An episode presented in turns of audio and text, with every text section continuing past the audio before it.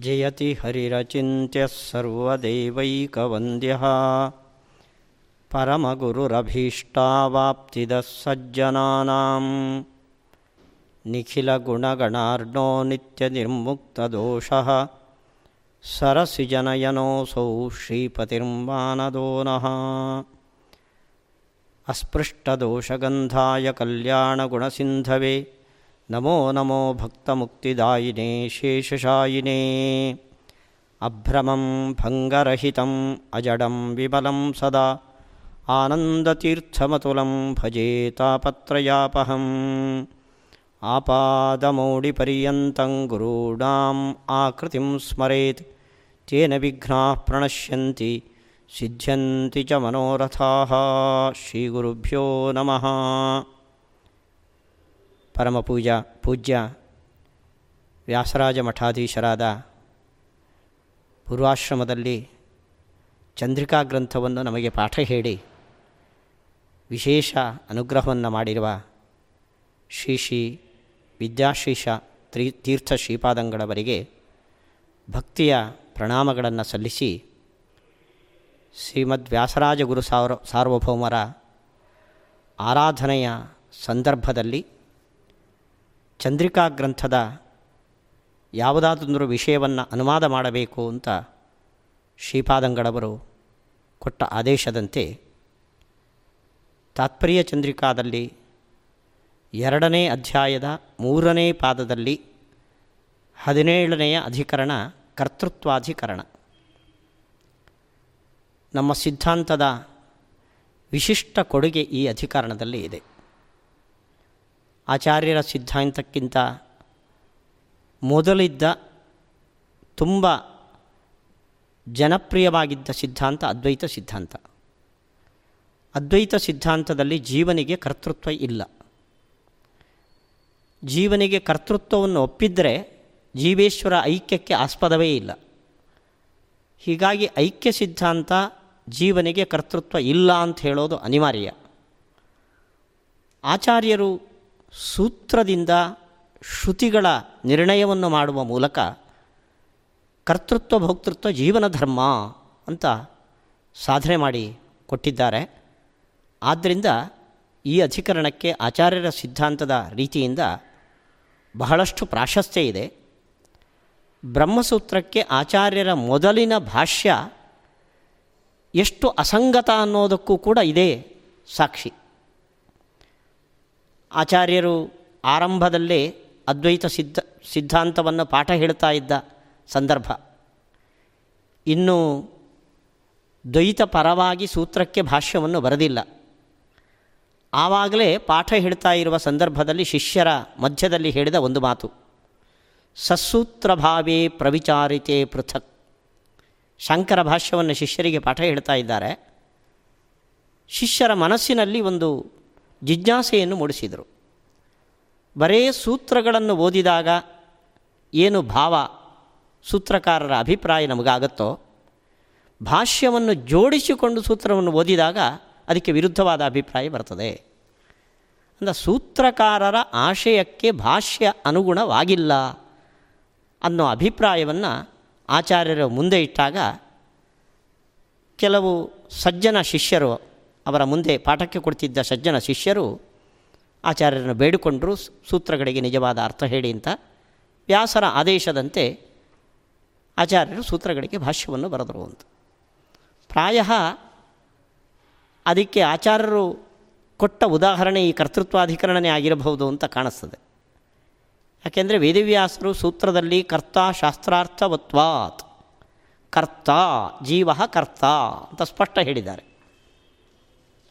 ಆದರೆ ಇದನ್ನು ಕರ್ತ, ಜೀವನಿಗೆ ಕರ್ತೃತ್ವ ಇದೆ ಅಂತಲೇ ವ್ಯಾಖ್ಯಾನ ಮಾಡಿ, ಶಂಕರ ಭಾಷ್ಯದಲ್ಲಿ ಜೀವನಿಗೆ ಕರ್ತೃತ್ವ ಸ್ವಾಭಾವಿಕ ಅಲ್ಲ ಅಂತ ನಿರಾಕರಣೆ ಮಾಡಿದ್ದಾರೆ. ಅಲ್ಲಿಗೆ ಸೂತ್ರಕಾರರು ಜೀವನು ಕರ್ತ ಅಂದರೆ ಭಾಷ್ಯಕಾರರು ಕರ್ತೃ ಅಲ್ಲ ಅಂದಿದ್ದಾರೆ. ಅಲ್ಲಿಗೆ ಸೂತ್ರಕ್ಕೂ ಭಾಷ್ಯಕ್ಕೂ ಏಕಾಭಿಪ್ರಾಯ ಇಲ್ಲಿ ಇಲ್ಲ ಅಂತ ಆಚಾರ್ಯನು ಶಿಷ್ಯರ ಮುಂದೆ ಹೇಳಿದ್ರೋ, ಪ್ರಾಯ ಆಚಾರ್ಯರು ಕೊಟ್ಟ ಉದಾಹರಣೆಯಲ್ಲಿ ಒಂದು ಇದು ಆಗಿರಬಹುದೋ ಏನೋ ಈ ದೃಷ್ಟಿಯಿಂದ ತುಂಬ ಮುಖ್ಯವಾದ ಒಂದು ಅಧಿಕರಣ ಇದು ಅಂತ ನಾನು ಭಾವಿಸಿಕೊಳ್ತೇನೆ. ಒಟ್ಟು ಹತ್ತು ಸೂತ್ರಗಳು ಈ ಅಧಿಕರಣದಲ್ಲಿ ಇದೆ. ಆಚಾರ್ಯರ ಸಿದ್ಧಾಂತದ ಪ್ರಕಾರ ಕರ್ತೃತ್ವದ ಸ್ವರೂಪವನ್ನು ಚಂದ್ರಿಕಾಚಾರ್ಯರು ಭಾಷ್ಯದಲ್ಲಿ ಅಸ್ಫುಟವಾದದ್ದನ್ನು ಸ್ಫುಟವಾಗಿ ಎತ್ತಿ ತೋರಿಸ್ತಾರೆ. ಇದು ಶ್ರುತಿಗಳಿಗೆ ಬರುವ ವಿರೋಧವನ್ನು ಪರಿಹಾರ ಮಾಡುವ ಅಧ್ಯಾಯ, ಅವಿರೋಧಾಧ್ಯಾಯ. ಜೀವನಿಗೆ ಕರ್ತೃತ್ವ ಇದೆ ಅಂತ ಹೇಳುವ ಶ್ರುತಿಗಳು ಇದೆ. ಯತ್ಕರ್ಮ ಕುರುತೆ, ತದಭಿಸಂಪದ್ಯತೆ ಅಂತ. ಜೀವನಿಗೆ ಯತ್ಕರ್ಮ ಕುರುತೆ ಅಂತ ಕರ್ತೃತ್ವವನ್ನು ಹೇಳ್ತಾ ಇದೆ ಶ್ರುತಿ. ನಾಣ್ಯ ಅತಃ ಅಸ್ತಿ ಕರ್ತ ಅನ್ನೋ ಶ್ರುತಿ ಜೀವನಿಗೆ ಕರ್ತೃತ್ವ ಇಲ್ಲ ಅಂತ ಹೇಳ್ತಾ ಇದೆ. ಅಲ್ಲಿಗೆ ಜೀವನಿಗೆ ಕರ್ತೃತ್ವ ಇದೆ ಅಂತ ಹೇಳುವ ಶ್ರುತಿ ಒಂದು ಕಡೆ, ಕರ್ತೃತ್ವ ಇಲ್ಲ ಅಂತ ನಿರಾಕರಿಸುವ ಶ್ರುತಿ ಇನ್ನೊಂದು ಕಡೆ. ಇವೆರಡರಲ್ಲಿ ಯಾವುದು ಪ್ರಬಲ ಅಂದರೆ, ಇದೇ ಪಾದದ ಹಿಂದಿನ ಒಂದು ಸೂತ್ರದಲ್ಲಿ ಇತರೆ ವಿಪದೇಶ ಧಿತಾಕರಣಾದಿ ದೋಷ ಪ್ರಸಕ್ತಿ ಅಂತ ಒಂದು ಸೂತ್ರ. ಒಂದು ವೇಳೆ ಜೀವನಿಗೆ ಕರ್ತೃತ್ವ ಇದ್ದಿದ್ದಲ್ಲಿ ಅವನು ತನಗೆ ಹಿತವಾದ್ದನ್ನೇ ಮಾಡಬೇಕು. ಅಹಿತವಾದ್ದನ್ನು ಮಾಡಬಾರ್ದು. ಜೀವನಿಗೆ ಅಹಿತವಾದದ್ದು ಈ ಹುಟ್ಟು ಸಾವು. ಅದನ್ನು ಮಾಡದೇ ಇರುವಂತೆ ಆಗಲ್ಲ ಅವನಿಗೆ. ಹಿತವಾದದ್ದು ಸುಖ. ಸುಖವೇ ಬರುವಂತೆ ಮಾಡಲಿಕ್ಕಾಗೋದಿಲ್ಲ ಅವನಿಗೆ. ಜೀವನು ಒಂದು ವೇಳೆ ಕರ್ತೃವಾಗಿದ್ದಲ್ಲಿ ತನಗೆ ಹಿತವಾದದ್ದನ್ನೇ ಮಾಡಬೇಕಾಗಿತ್ತು, ಅಹಿತವಾದ್ದನ್ನು ಮಾಡಬಾರ್ದಿತ್ತು. ಹಾಗಿಲ್ಲ ಆದ್ದರಿಂದ ಜೀವನು ಕರ್ತನಲ್ಲ ಅಂತ ಆ ಸೂತ್ರದಲ್ಲಿ ಜೀವನಿಗೆ ಕರ್ತೃತ್ವ ಇಲ್ಲ ಅನ್ನೋದಕ್ಕೆ ಸೂತ್ರಕಾರರು ಒಂದು ಯುಕ್ತಿಯನ್ನು ಹೇಳಿದ್ದಾರೆ. ಹಾಗಾದರೆ ಕರ್ತೃತ್ವವನ್ನು ನಿಷೇಧ ಮಾಡುವ ಶ್ರುತಿಗೆ ಈ ಯುಕ್ತಿಯ ಬೆಂಬಲ ಇದೆ. ಯುಕ್ತಿ ಸಹಿತ ಶ್ರುತಿಯಿಂದ ಕರ್ತೃತ್ವ ಇಲ್ಲ ಅಂತ ಗೊತ್ತಾಗ್ತಿರಬೇಕಾದ್ರೆ ಜೀವನಿಗೆ ಕರ್ತೃತ್ವ ಇಲ್ಲ ಅನ್ನೋದು ಈ ಸೂತ್ರದ ಪೂರ್ವಪಕ್ಷ. ಅದಕ್ಕೆ ಸೂತ್ರಕಾರರಂದರು ಕರ್ತ, ಶಾಸ್ತ್ರ ಅರ್ಥವತ್ವ ಹೇಗೆ ಕರ್ತೃತ್ವ ಇಲ್ಲ ಅನ್ನೋದಕ್ಕೆ ಒಂದು ಯುಕ್ತಿ ಇದೆಯೋ, ಜೀವನಿಗೆ ಕರ್ತೃತ್ವ ಇದೆ ಅನ್ನೋದಕ್ಕೆ ಒಂದು ಯುಕ್ತಿಯನ್ನು ಸೂತ್ರಕಾರರು ಇಲ್ಲಿ ಕೊಟ್ಟಿದ್ದಾರೆ. ಈ ಪ್ರಪಂಚದಲ್ಲಿ ಅನೇಕ ವಿಧದ ವಸ್ತುಗಳಿದ್ದರೂ ಮೂರು ಗುಂಪಲ್ಲಿ ಅವುಗಳನ್ನು ವಿಂಗಡಿಸ್ಬೋದು. ಜಡ, ಚೇತನ, ಈ ಜಡಚೇತನಗಳನ್ನು ನಿಯಮಿಸುವ ಈಶ್ವರ. ಈ ಜಡ ಅದಕ್ಕೆ ಬುದ್ಧಿ ಇಲ್ಲ, ಜ್ಞಾನ ಇಲ್ಲ, ಇಚ್ಛೆ ಇಲ್ಲ. ಆದ್ದರಿಂದ ಅಹರಹ ಸಂಧ್ಯಾ ಮುಪಾಸೀತ ಅಂತ ವಿಧಿ ಅದಕ್ಕೆ ಅಪ್ಲಿಕೇಬಲ್ ಅಲ್ಲ, ಅದಕ್ಕೆ ಅನ್ವಯಿಸೋದಿಲ್ಲ. ಇನ್ನು ಮುಕ್ತಚೇತನರು ಅವರು ವಿಧಿ ನಿಷೇಧ ಅತೀತರು. ಅವರಿಗೂ ವಿಧಿ ನಿಷೇಧಗಳು ಶಾಸ್ತ್ರದ ವಿಧಿ ನಿಷೇಧಗಳು ಅವರಿಗೆ ಅನ್ವಯಿಸೋದಿಲ್ಲ. ಇವೆರಡಕ್ಕೆ ನಿಯಾಮಕನಾದ ಈಶ್ವರ ಅವನು ವಿದ್ಯತೀತ. ಆದ್ದರಿಂದ ಅವನಿಗೂ ವಿಧಿ ನಿಷೇಧಗಳು ಅನ್ವಯಿಸೋದಿಲ್ಲ. ಅಲ್ಲಿಗೆ ಜಡಕ್ಕೂ ಇಲ್ಲ, ಮುಕ್ತರಿಗೂ ಇಲ್ಲ, ಈಶ್ವರನಿಗೂ ಇಲ್ಲ. ಶಾಸ್ತ್ರದ ವಿಧಿ ನಿಷೇಧಗಳಲ್ಲಿ ವ್ಯರ್ಥ ಆಯಿತು. ಅದು ಅನ್ವಯಿಸಬೇಕಾದರೆ ಜೀವನಿಗೆ ಮಾತ್ರ, ಸಂಸಾರದಲ್ಲಿರುವ ಜೀವನಿಗೆ ಮಾತ್ರ ಅನ್ವಯಿಸಬೇಕು. ಒಂದು ವೇಳೆ ಜಡ ಪದಾರ್ಥದಂತೆ ಜೀವನಿಗೂ ಕರ್ತೃತ್ವ ಇಲ್ಲ ಅಂತಾದರೆ ಆವಾಗ ವಿಧಿ ನಿಷೇಧ ಶಾಸ್ತ್ರಗಳಿಗೆಲ್ಲ ವೈಯರ್ಥ್ಯ ಬಂದೀತು. ವಿಧಿ ನಿಷೇಧ ಶಾಸ್ತ್ರಗಳಿಗೆ ಸಾರ್ಥಕ್ಕೆ ಬರಬೇಕಾದರೆ ಜೀವನಿಗೆ ಕ್ರಿಯಾಶಕ್ತಿ, ಕರ್ತೃತ್ವ ಶಕ್ತಿ ಇದ್ದರೆ ಮಾತ್ರ ಇದನ್ನು ಮಾಡು, ಮಾಡಬೇಡ ಅನ್ನೋ ವಿಧಿ ನಿಷೇಧಗಳು ಅವನಿಗೆ ಅನ್ವಯಿಸೋದಕ್ಕೆ ಸಾಧ್ಯ. ಏವಂಚ ಶಾಸ್ತ್ರ ಅರ್ಥವತ್ವಾತ್. ವಿಧಿ ನಿಷೇಧ ಶಾಸ್ತ್ರಗಳಿಗೆ ಸಾರ್ಥಕ್ಕೆ ಬರಬೇಕು ಅಂತಾದರೆ ಜೀವನಿಗೆ ಕರ್ತೃತ್ವವನ್ನು ಒಪ್ಪಲೇಬೇಕು ಹೀಗೆ ಯುಕ್ತಿಯಿಂದ ಕರ್ತೃತ್ವ ಶ್ರುತಿಗೆ ಪ್ರಾಬಲ್ಯ ಬಂತು. ಹಾಗಾದರೆ ಕರ್ತೃತ್ವ ಇಲ್ಲ ಅನ್ನೋದಕ್ಕೆ ಅರ್ಥ ಏನು? ಇತರ ಉಪದೇಶಾತ್ ಅಧಿಕರಣದಲ್ಲಿ ಜೀವನಿಗೆ ಕರ್ತೃತ್ವ ಇಲ್ಲ ಅಂತ ಹೇಳಿದಾರಲ್ಲ ಅಂದರೆ ಸ್ವತಂತ್ರ ಕರ್ತೃತ್ವ ಇಲ್ಲ ಅಂತ ಅರ್ಥ. ಅಲ್ಲಿಗೆ ಕರ್ತೃತ್ವ ನಿಷೇಧ ಶ್ರುತಿಗೂ ಅರ್ಥ ಹೇಳಿದಂತಾಯಿತು. ಕರ್ತೃತ್ವ ವಿಧಾಯಕ ಶ್ರುತಿಗೂ ಅರ್ಥ ಹೇಳಿದಂತಾಯಿತು. ಜೀವನಿಗೆ ಕರ್ತೃತ್ವ ಇದೆ, ಅಸ್ವತಂತ್ರ ಕರ್ತೃತ್ವ. ಕರ್ತೃತ್ವ ಇಲ್ಲ, ಸ್ವತಂತ್ರ ಕರ್ತೃತ್ವ ಇಲ್ಲ. ಇದು ಈ ಶುತ್ಯರ್ಥವನ್ನು ನಿರ್ಣಯ ಮಾಡಿದ ಒಂದು ಕ್ರಮ ಈ ಸೂತ್ರದಲ್ಲಿ ಹೀಗೆ ಮಾಡಿದ್ದಾರೆ. ಅಲ್ಲಿಗೆ ಈ ಸೂತ್ರದ ಸಿದ್ಧಾಂತ ಏನಾಯಿತು ಅಂದರೆ, ಜೀವನಿಗೆ ಅಸ್ವತಂತ್ರ ಕರ್ತೃತ್ವ ಇದೆ ಅಂತ. ಅಸ್ವತಂತ್ರ ಕರ್ತೃತ್ವವನ್ನು ಚಂದ್ರಿಕಾಚಾರ್ಯರು ತುಂಬ ಮೂರು ವಿಧದಲ್ಲಿ ವಿಶ್ಲೇಷಣೆ ಮಾಡಿದ್ದಾರೆ. ನಮಗೆ ಮನವರಿಕೆಯಾಗುವಂತೆ ದೃಷ್ಟಾಂತ ಕೊಟ್ಟು ಅದನ್ನು ವಿವರಿಸಿ ಇದರಲ್ಲಿ ಯಾವ ವಿಧವಾದ ಅಸ್ವತಂತ್ರ ಕರ್ತೃತ್ವ ಜೀವನಿಗೆ ಅನ್ನೋದನ್ನು ಈ ಅಧಿಕರಣದಲ್ಲಿ ನಿರ್ಮ, ನಿರ್ಣಯ ಮಾಡಿದ್ದಾರೆ. ಅಸ್ವತಂತ್ರ ಕರ್ತೃತ್ವ ಅಂದರೆ ದಾರು ಯೋಷಾವತ್ ದಾರು ಅಂದರೆ ಮರ ದಾರು ಯೋಷ ಅಂದರೆ ಮರದ ಸ್ತ್ರೀ ಬೊಂಬೆ ಒಂದು. ಅದಕ್ಕೆ ಸ್ವತಂತ್ರ ಕರ್ತೃತ್ವ ಇಲ್ಲ ಯಾಕೆಂದರೆ ಆ ಸೂತ್ರಧಾರ ಆಡಿಸಿದಂತೆ ಆಡುತ್ತದೆ. ಇದು ಅಸ್ವತಂತ್ರ ಕರ್ತೃತ್ವ ದಾರು ಯೋಷಾವತ್ ಹಾಗೆ ಜೀವನಿಗೋ. ಎರಡನೇದ್ದು ಮತ್ತವತ್ತು ಮತ್ತ, ಮತ್ತು ಭರಿಸುವ ಪದಾರ್ಥವನ್ನು ಸೇವಿಸಿಕೊಂಡು ಅವನ ದೇಹದಲ್ಲಿ ಅವನಿಗೆ ಸ್ವಾತಂತ್ರ್ಯ ಇರೋದಿಲ್ಲ. ಅವನು ಬೀಳಬಾರದು ಅಂತಿದ್ದರೂ ಕೂಡ ಬೀಳ್ತಾನೆ ಅವನು. ಹಾಡಬಾರದು, ಅಬದ್ಧ ಆಡಬಾರದು ಅಂತಿದ್ದರೂ ಆಡ್ತಾನೆ ಅವನು. ಸತ್ಯವನ್ನು ಹೊರಗೆ ಹಾಕಬಾರದು ಅಂತಿದ್ದರೂ ಹಾಕ್ತಾನೆ ಅವನು. ಹೀಗೆ ಮದವೇರಿದ ಪುರುಷನಿಗೆ ಮದದಿಂದಾಗಿ ಕರ್ತೃತ್ವ ಸ್ವಾತಂತ್ರ್ಯ ಇರೋದಿಲ್ಲ. ಅಸ್ವತಂತ್ರ ಕರ್ತೃತ್ವ ಇರ್ತದೆ. ಇನ್ನೊಂದು ಉದಾಹರಣೆ ಕೊಡ್ತಾರೆ. ಒಬ್ಬ ದುರ್ಬಲ ಪ್ರವಾಹದಲ್ಲಿ ಕೊಚ್ಚಿಕೊಂಡು ಹೋಗ್ತಾ ಇದ್ದಾನೆ. ಅವನಿಗೆ ನದಿಯ ಆದಡ ಸೇರಬೇಕು ಅಂತ ಇಚ್ಛೆ. ಆದರೆ ನದಿಯ ಪ್ರವಾಹಕ್ಕೆ ಕೊಚ್ಚಿ ತನಗೆ ಬೇಡವಾದ ದಿಕ್ಕಿಗೆ ಹೋಗ್ತಾ ಇದ್ದಾನೆ.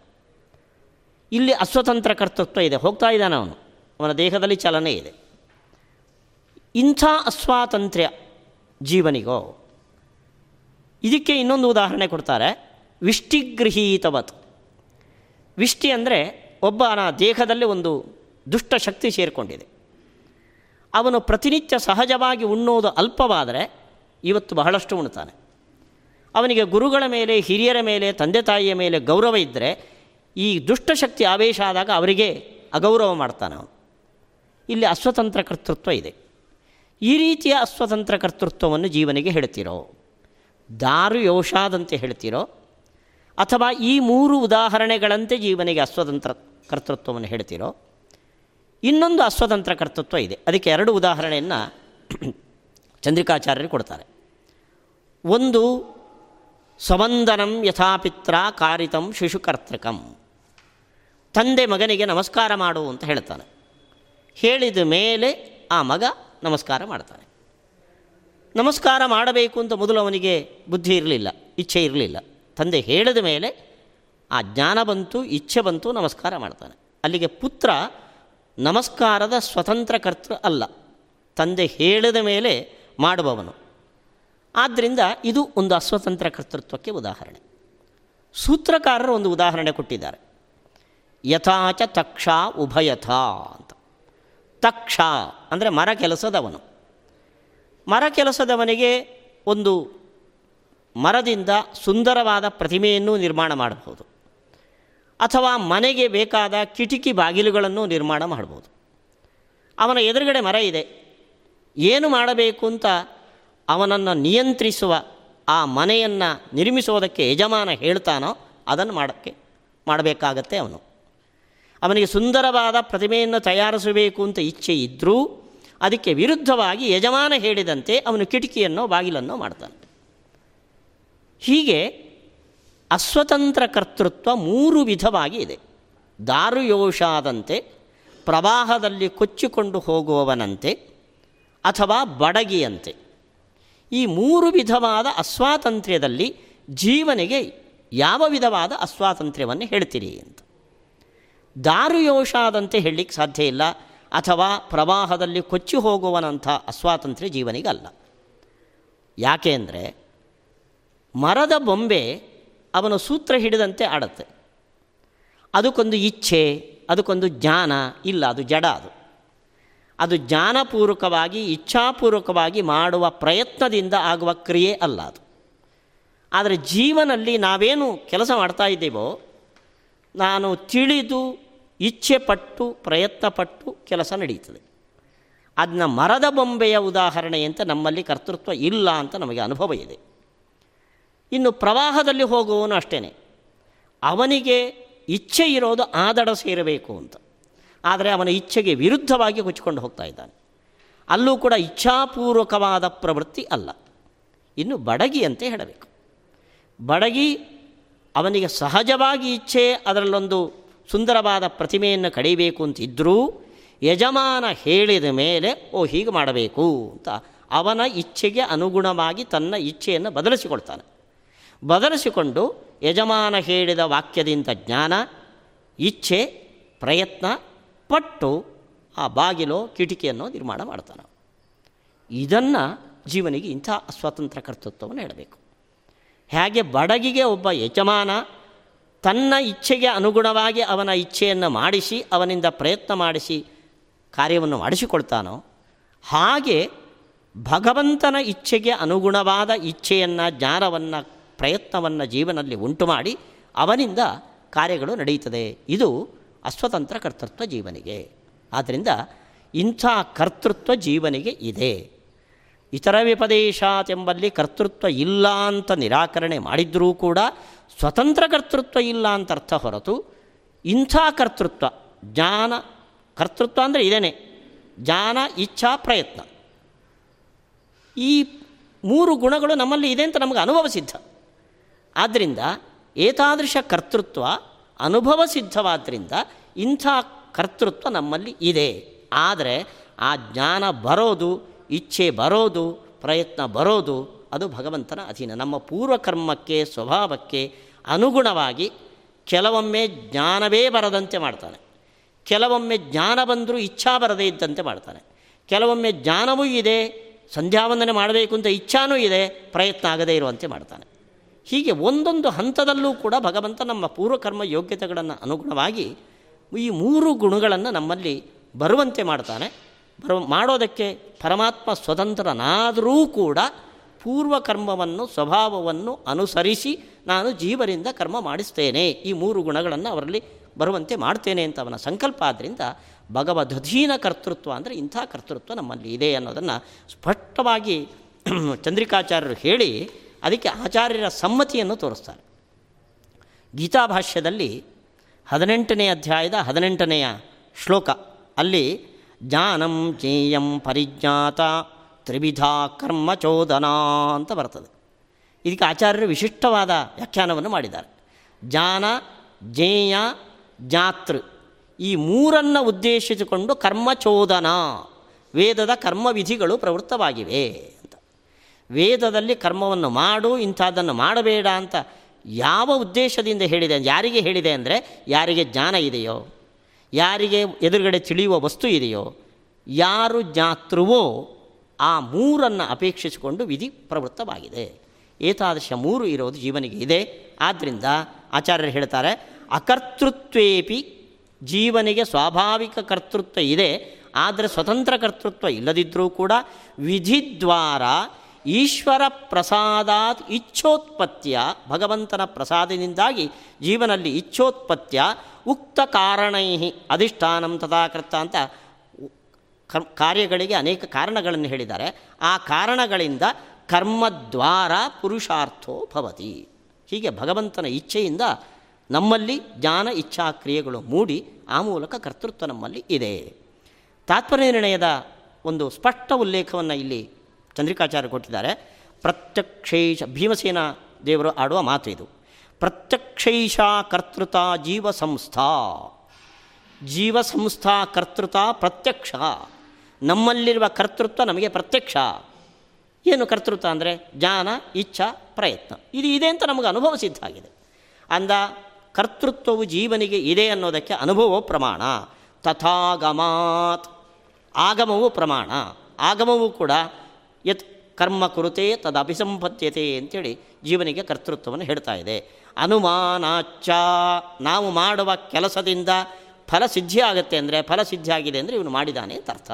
ಹೀಗೆ ಅನುಮಾನದಿಂದಲೂ ಕರ್ತೃತ್ವವು ಸಿದ್ಧ ಆಗುತ್ತೆ ಪ್ರತ್ಯಕ್ಷ, ಆಗಮ, ಅನುಮಾನ ಈ ಮೂರು ಪ್ರಮಾಣಗಳಿಂದ ಇಂತಹ ಕರ್ತೃತ್ವ ನಮ್ಮಲ್ಲಿ ಇದೆ ಅನ್ನೋದು ಸಿದ್ಧವಾಗ್ತದೆ. ಆದ್ದರಿಂದ ಜೀವನಿಗೆ ಅಸ್ವತಂತ್ರ ಕರ್ತೃತ್ವವನ್ನು ಒಪ್ಪಲೇಬೇಕು ಅಂತ ಇಷ್ಟು ನಮ್ಮ ಸಿದ್ಧಾಂತದ ಮುಖ್ಯವಾದ ಪ್ರಮೇಯವನ್ನು ಈ ಅಧಿಕರಣದಿಂದ ಭಾಷ್ಯದಲ್ಲಿ ಸೂಚಿತವಾದ ವಿಷಯಗಳನ್ನು ವಿವರಿಸಿ ಚಂದ್ರಿಕಾಚಾರ್ಯರು ಸ್ಪಷ್ಟವಾಗಿ ಕರ್ತೃತ್ವದ ಸ್ವರೂಪವನ್ನು ಹೇಳಿ ಅದನ್ನು ನಮ್ಮಲ್ಲಿ ಇದೆ ಅನ್ನೋದನ್ನು ಮನವರಿಕೆ ಮಾಡಿಕೊಟ್ಟಿದ್ದಾರೆ. ಇದು ಚಂದ್ರಿಕಾಚಾರ್ಯರು ಚಂದ್ರಿಕಾಜರಲ್ಲಿ ಮಾಡಿರುವ ಒಂದು ದೊಡ್ಡ ಕೆಲಸ ಅಂತ ನಾನು ಅನುಭವಿಸ್ತೇನೆ ಅದ್ವೈತ ಸಿದ್ಧಾಂತ ಈ ಹತ್ತು ಸೂತ್ರಗಳಲ್ಲಿ ಏಳನ್ನು ಒಂದು ಗುಂಪು ಮಾಡಿತು ಮಧ್ಯದಲ್ಲಿರುವ ಯಥಾಚ ತಕ್ಷ ಉಭಯತ ಅನ್ನೋದು ಎಂಟನೇ ಸೂತ್ರ.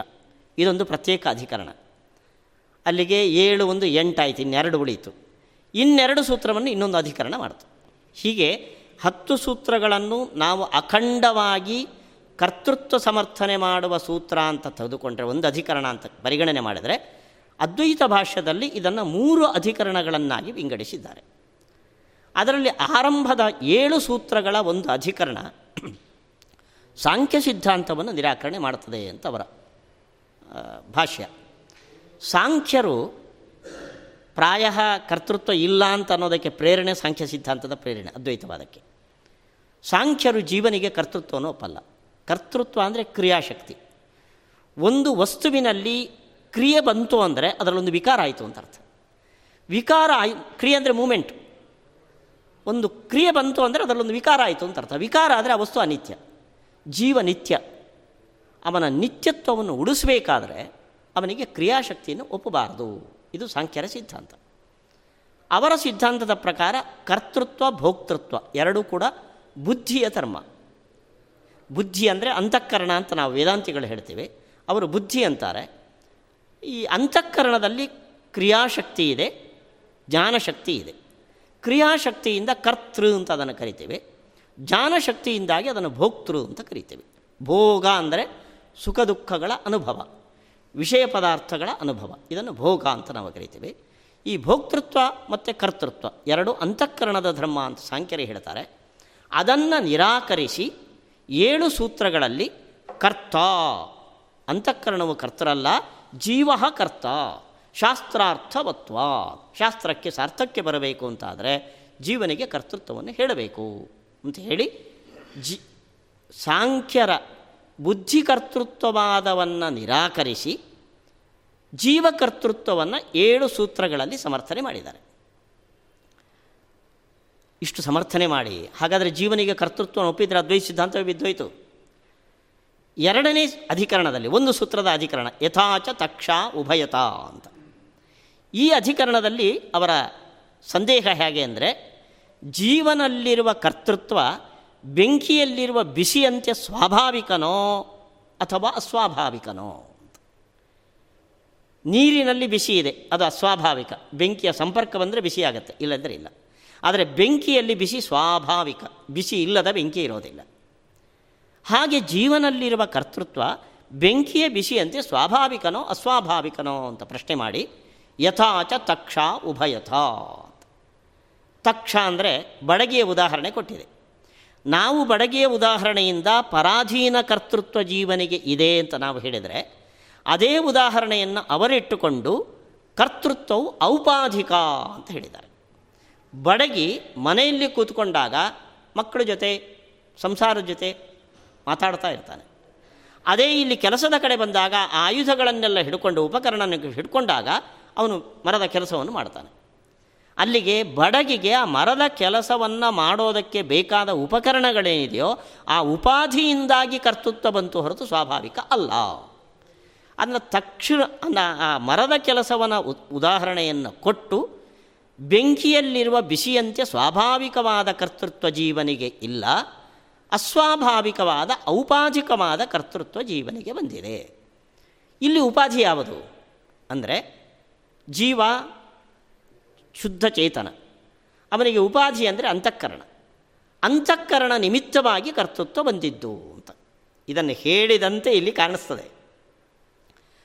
ಅದಾದ ಮೇಲೆ ಇನ್ನೆರಡು ಸೂತ್ರಗಳಲ್ಲಿ ಪರಾತ್ತು ತಚ್ಛ್ರುತೇಹಿ ಆ ಜೀವನಲ್ಲಿರುವ ಕರ್ತೃತ್ವ ಪರಮಾತ್ಮನ ಅಧೀನ ಅಂತ ಎರಡು ಸೂತ್ರಗಳಲ್ಲಿ ನೋಡಿದರೆ ನಮ್ಮಂತೆಯೇ ಅದ್ವೈತ ಸಿದ್ಧಾಂತವು ಜೀವನಿಗೆ ಕರ್ತೃತ್ವವನ್ನು ಹೇಳ್ತಾ ಇದೆ. ಆದರೆ ನಮ್ಮಲ್ಲಿ ಕರ್ತೃತ್ವ ಸ್ವಾಭಾವಿಕ, ಅವರಲ್ಲಿ ಕರ್ತೃತ್ವ ಔಪಾಧಿಕ ಆದರೆ ಇಲ್ಲೊಂದು ರಹಸ್ಯ ಇದೆ. ಔಪಾಧಿಕ ಅನ್ನೋದು ತುಂಬ ಒಂದು ವೇಗ ಆಗಿರೋ ಶಬ್ದ. ಅಂದರೆ ತುಂಬ ಅಸಂಕುಚಿತ ಅರ್ಥ ಇರುವ ಶಬ್ದ ಅದು. ಔಪಾಧಿಕ ಅಂದರೆ ನೋಡಿ, ಇಲ್ಲಿ ಸೂತ್ರಕಾರರು ಕೊಟ್ಟ ಉದಾಹರಣೆ ತಕ್ಷ ಅಂತ. ಶಂಕರ ಭಾಷ್ಯದಲ್ಲಿ ಆ ಉದಾಹರಣೆಯನ್ನು ವಿವರಿಸಿ ಆಮೇಲೆ ಶಂಕರಾಚಾರ್ಯರೇ ತಮ್ಮ ಸಿದ್ಧಾಂತವನ್ನು ಕನ್ವಿನ್ಸ್ ಮಾಡೋಕ್ಕೆ ಇನ್ನೊಂದು ಉದಾಹರಣೆ ಕೊಟ್ಟಿದ್ದಾರೆ. ಯಾವುದದು ಅಂತಂದರೆ ಸ್ಫಟಿಕಮಣಿಯ ಉದಾಹರಣೆ. ಸ್ಫಟಿಕಮಣಿ ತಾನು ತಾನೇ ಇದ್ದರೆ ಬಿಳಿಯದು. ಅದರ ಪಕ್ಕದಲ್ಲಿ ಜಪಾಕುಸುಮವನ್ನು ಹವಳವನ್ನು ಇಟ್ಟರೆ ಕೆಂಪಾಗತ್ತೆ. ಆದರೆ ಸ್ಫಟಿಕಮಣಿಯಲ್ಲಿ ಕೆಂಪು ಅನ್ನೋ ಗುಣ ಬರಲಿಕ್ಕೆ ಉಪಾಧಿ ಯಾವುದು ಅಂದರೆ, ಈ ಹವಳ. ಕೆಂಪು ವಸ್ತು. ಅದರ ಪಕ್ಕದಲ್ಲಿ ಇದ್ದರೆ ಕೆಂಪಾಗತ್ತೆ, ಇಲ್ಲದ್ರೆ ಇಲ್ಲ. ಅಲ್ಲಿಗೆ ಕೆಂಪು ಅನ್ನೋ ಬಣ್ಣ ಸ್ಫಟಿಕದಲ್ಲಿ ಇದೆಯೋ? ಅಂದರೆ ಇಲ್ಲ. ಮಿಥ್ಯ ಅಲ್ಲಿರೋದು ಇಲ್ಲಿ ಕಾಣುತ್ತೆ. ಅದರಂತೆ ಇಲ್ಲಿ ಜಪಾಕುಸುಮ ಅಂದರೆ ಅಂತಃಕರಣ. ಅಂತಃಕರಣದಲ್ಲಿರುವ ಕರ್ತೃತ್ವ, ಅದರ ಪಕ್ಕದಲ್ಲಿರುವ ಸ್ಫಟಿಕದಂತಿರುವ ಶುದ್ಧ ಆತ್ಮನಲ್ಲಿ ಕಾಣಿಸ್ತದೆ. ಆರೋಪಿತ. ಅಲ್ಲಿಗೆ ಸೂತ್ರಕಾರರು ಕೊಟ್ಟದ್ದು ಬಡಗಿಯ ದೃಷ್ಟಾಂತ ಅವನು ಉಪಕರಣವನ್ನು ಸೇರಿಕೊಂಡಾಗ ಅವನಲ್ಲಿ ಕರ್ತೃತ್ವ ಬರ್ತದೆ. ಆದರೆ ಶಂಕರಾಚಾರ್ಯರಿಗೆ ವಿಷಿತವಾದ ದೃಷ್ಟಾಂತ ಅದಲ್ಲ, ಸ್ಫಟಿಕಮಣಿಯ ದೃಷ್ಟಾಂತ. ಇಲ್ಲಿಯ ಕೆಂಪು ಅಲ್ಲಿ ಬರಲ್ಲ, ಇಲ್ಲಿಯ ಕೆಂಪು ಅಲ್ಲಿ ಕಾಣಿಸ್ತದೆ. ಅಲ್ಲಿಗೆ ಕರ್ತೃತ್ವ ಆರೋಪಿತ ಅನ್ನೋದು ಶಂಕರಾಚಾರ್ಯರ ಸಿದ್ಧಾಂತ. ಅದಕ್ಕೆ ಸ್ಫಟಿಕಮಣಿ ಉದಾಹರಣೆಯನ್ನು ಕೊಟ್ಟು ಸ್ಪಷ್ಟಪಡಿಸಿದ್ದಾರೆ. ಸೂತ್ರಕಾರರು ಕೊಟ್ಟ ದೃಷ್ಟಾಂತ ಅವರಿಗೆ ಅಷ್ಟು ಅನುಕೂಲವಾಗಿಲ್ಲ ಆದ್ದರಿಂದ ಹೀಗೆ ಹೇಳಿ ಸಾಂಖ್ಯರ ಬುದ್ಧಿಕರ್ತೃತ್ವವಾದವನ್ನು ನಿರಾಕರಿಸಿ ಆತ್ಮನಿಗೆ ಕರ್ತೃತ್ವವನ್ನು ಸಮರ್ಥಿಸಿ, ಆ ಕರ್ತೃತ್ವ ಈಶ್ವರಾಧೀನ ಅಂತ ಇವಿಷ್ಟು ಹತ್ತು ಸೂತ್ರಗಳಲ್ಲಿ ಅದ್ವೈತ ಭಾಷ್ಯ ನಿರೂಪಣೆ ಮಾಡಿದೆ. ಇದನ್ನು ನಾಲ್ಕಾರು ದೋಷಗಳನ್ನು ಹೇಳಿ ಟಿಕ್ ಚಂದ್ರಿಕಾಚಾರ್ಯ ನಿರಾಕರಣೆ ಮಾಡಿದ್ದಾರೆ. ನಮಗೆ ಇಲ್ಲೇ ಶಾಂಕರ ಭಾಷ್ಯದ ಒಂದು ರೀತಿಯ ತಪ್ಪು ಗ್ರಹಿಕೆ ಅರ್ಥ ಆಗಿದೆ ನೋಡ್ರಿ. ಇಲ್ಲಿ ಸೂತ್ರದ ವಿನ್ಯಾಸ ಹೇಗಿದೆ ಅಂದರೆ ಯಥಾಚ ತಕ್ಷ ಉಭಯತಃ ಅಂತ. ಚಂದ್ರಿಕಾಚಾರ್ಯ ಹೇಳ್ತಾರೆ, ಇಲ್ಲಿರುವ ಯಥಾ, ಚ ಅನ್ನೋ ಶಬ್ದವನ್ನು ನೋಡಿದಾಗ ಯಾವುದೋ ಹಿಂದೆ ಹೇಳಿದ ಒಂದು ವಿಷಯಕ್ಕೆ ಉದಾಹರಣೆ ಕೊಟ್ಟಂತೆ ಇದೆ. ಆದರೆ ಶಾಂಕರ ಭಾಷ್ಯದಲ್ಲಿ ಇದೊಂದು ಸ್ವತಂತ್ರ ಅಧಿಕರಣ ಅನ್ನುವ ರೀತಿಯಲ್ಲಿ ಇದಕ್ಕೆ ಅರ್ಥವನ್ನು ನಿರೂಪಣೆ ಮಾಡಿದ್ದಾರೆ. ಇದು ಸ್ವತಂತ್ರ ಅಧಿಕರಣ ಅಲ್ಲ, ಇದೊಂದು ಅಸ್ವತಂತ್ರ ಸೂತ್ರ, ಹಿಂದಿನ ಅಧಿಕರಣಕ್ಕೆ ಸಂಬಂಧಪಟ್ಟಂತೆ ಒಂದು ಉದಾಹರಣೆಯನ್ನು ಕೊಡ್ತಾ ಇದೆ ಅಂತ. ಅಲ್ಲಿಗೆ ಇದು ಸ್ವತಂತ್ರ ಅಧಿಕರಣ ಅನ್ನೋದಕ್ಕೆ ಯಥಾ ಚ ಚ ಅನ್ನೋದು ಸಮುಚ್ಚಯ. ಹಿಂದೊಂದು ಉದಾಹರಣೆ ಕೊಟ್ಟಿದ್ದಾರೆ. ಸಮಾಧ್ಯಭಾವಾಚ್ಯ ಇತ್ಯಾದಿ ಉದಾಹರಣೆಗಳನ್ನು ಕೊಟ್ಟು ಅದರ ಜೊತೆ ಅಸ್ವತಂತ್ರ ಕರ್ತೃತ್ವಕ್ಕೆ ಇನ್ನೊಂದು ಉದಾಹರಣೆ, ತಕ್ಷ. ನಮ್ಮಲ್ಲಿ ತಕ್ಷಾಚ ಯಥಾ. ಬಡಗಿ ಹೇಗೆ ಅಸ್ವತಂತ್ರನೋ, ಈ ಹಿಂದೆ ಬಂದಿದ್ದು ಉಪಲಬ್ಧಿವದ ಅನಿಯಮ. ಜ್ಞಾನದಲ್ಲಿ ಹೇಗೆ ನಮಗೆ ಸ್ವಾತಂತ್ರ್ಯ ಇಲ್ಲವೋ ಬಡಗಿ ಹೇಗೆ ಅಸ್ವತಂತ್ರನೋ ಅದರಂತೆ ಜೀವನಿಗೆ ಅಸ್ವತಂತ್ರ ಕರ್ತೃತ್ವ.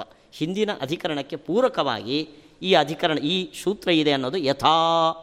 ಹಿಂದೆ ಹೇಳಿದೆ, ನೋಡಿ, ಉಪಲಬ್ಧಿವತ್, ಜ್ಞಾನದಲ್ಲಿ ನಮಗೆ ಸ್ವಾತಂತ್ರ್ಯ ಇಲ್ಲ. ನಾವು ಅಂದ್ಕೊಳ್ತೇವೆ ನಾವು ಬೇಕಾದಂತೆ ಕಣ್ಣಿಂದ ನೋಡ್ಬೋದು, ಕಿವಿಯಿಂದ ಕೇಳ್ಬೋದು ಅಂತ. ನಿಮಗೆ ಸ್ವಾತಂತ್ರ್ಯ ಇಲ್ಲ. ನಿಮಗೆ ದುರ್ಗಂಧವನ್ನು ಮೂಸಬೇಕು ಅಂತನೋ ಇಚ್ಛೆ ಇದೆಯಾ? ಇಲ್ಲ. ಆದರೆ ದುರ್ಗಂಧ ಮೂಸಿದ ಮೇಲೆ ಮೂಗು ಮುಚ್ಕೋತೀರಿ. ಅಲ್ಲಿಗೆ ಜ್ಞಾನದಲ್ಲಿ ನಿಮಗೆ ಸ್ವಾತಂತ್ರ್ಯ ಇದ್ದಂತೆ ಕಂಡರೂ ಹೇಗೆ ಸ್ವಾತಂತ್ರ್ಯ ಇಲ್ವೋ, ಕರ್ತೃತ್ವದಲ್ಲಿ ನಾವೇ ಮಾಡಿದ್ದು ಅಂತ ಅಂದ್ಕೊಂಡ್ರೂ ನಿಮಗೆ ಸ್ವಾತಂತ್ರ್ಯ ಇಲ್ಲ. ಯಥಾಚ ತಕ್ಷ ಉಭಯತ. ಅದಕ್ಕೆ ಇನ್ನೊಂದು ಉದಾಹರಣೆ ತಕ್ಷ. ಅಲ್ಲಿಗೆ ಇಲ್ಲಿ ಯಥಾ ಅನ್ನೋ ಶಬ್ದ ಇದೊಂದು ಸ್ವತಂತ್ರ ಅಧಿಕರಣ ಅಲ್ಲ ಅನ್ನೋದಕ್ಕೆ ಸ್ಪಷ್ಟ ಸೂಚನೆ ಆಗಿದೆ. ಚಶಬ್ದದಿಂದ ಹಿಂದೆ ಹೇಳಿದ್ದಕ್ಕೆ ಇನ್ನೊಂದು ಉದಾಹರಣೆ ಅನ್ನುವ ರೀತಿಯಲ್ಲಿ ಹೇಳ್ತಾ ಇದೆ. ಇವೆರಡನ್ನೂ ಗಮನಿಸದೆ ನೀವೊಂದು ಇದು ಸ್ವತಂತ್ರ ಅಧಿಕರಣ ಜೀವನಿಗೆ ಕರ್ತೃತ್ವ ಸ್ವಾಭಾವಿಕ ಅಲ್ಲ ಅಂತ ಒಂದು ಹೊಸ ವಿಷಯವನ್ನು ಹೇಳ್ತಾ ಇದೆ ಅಂತ ನೀವು ಹೇಳ್ತಾ ಇದ್ದೀರಿ. ಇದು ಸೂತ್ರಕಾರರಿಗೆ ಸಮ್ಮತ ಅಲ್ಲ. ಬಹಳ ತಾತ್ವಿಕವಾದ ಒಂದು ನಿರೂಪಣೆ ಇದು. ಈ ಖಂಡನೆ ಭಾಷ್ಯದಲ್ಲಿ ಎಲ್ಲೂ ಬರಲಿಲ್ಲ, ತತ್ವಪ್ರಕಾಶಿಕದಲ್ಲಾಗಲಿ ಉಳಿದ ಕಡೆ ಬರಲಿಲ್ಲ. ಇನ್ನೊಂದು ಅಂಶವನ್ನು ಹೇಳ್ತಾರೆ. ಹಿಂದೆ ಉತ್ಕ್ರಾಂತಿ ಗತ್ಯಾಗತೀನ ಅಂತ ಇದೇ ಪಾದದಲ್ಲಿ ಹಿಂದೆ ಹದಿನೈದು, ಹದ್ನ, ಹದಿನಾಲ್ಕನೇ ಅಧಿಕರಣ ಇರಬೇಕು. ಅಲ್ಲಿ ಬಂದಿದೆ. ಜೀವ ಈ ಶರೀರದಿಂದ ಉತ್ಕ್ರಾಂತನಾಗ್ತಾನೆ. ಈ ಲೋಕದಿಂದ ಇನ್ನೊಂದು ಲೋಕಕ್ಕೆ ಹೋಗ್ತಾನೆ. ಎಲ್ಲ ನಿರೂಪಣೆ ಇದೆ. ಹಾಗಾದರೆ ಜೀವನಿಗೆ ಗತಿ ಇದೆಯಾ ಅಂತ ಪ್ರಶ್ನೆ. ಅದ್ವೈತ ಸಿದ್ಧಾಂತದಲ್ಲಿ ಜೀವನಿಗೆ ಗತಿ ಹೇಳಲಿಕ್ಕೆ ಬರೋದಿಲ್ಲ. ಯಾಕೆಂದರೆ ಅವರಲ್ಲಿ ಜೀವ ಅಂದರೆ ಆತ್ಮತತ್ವ ಒಂದೇ, ಅದು ವಿಭು.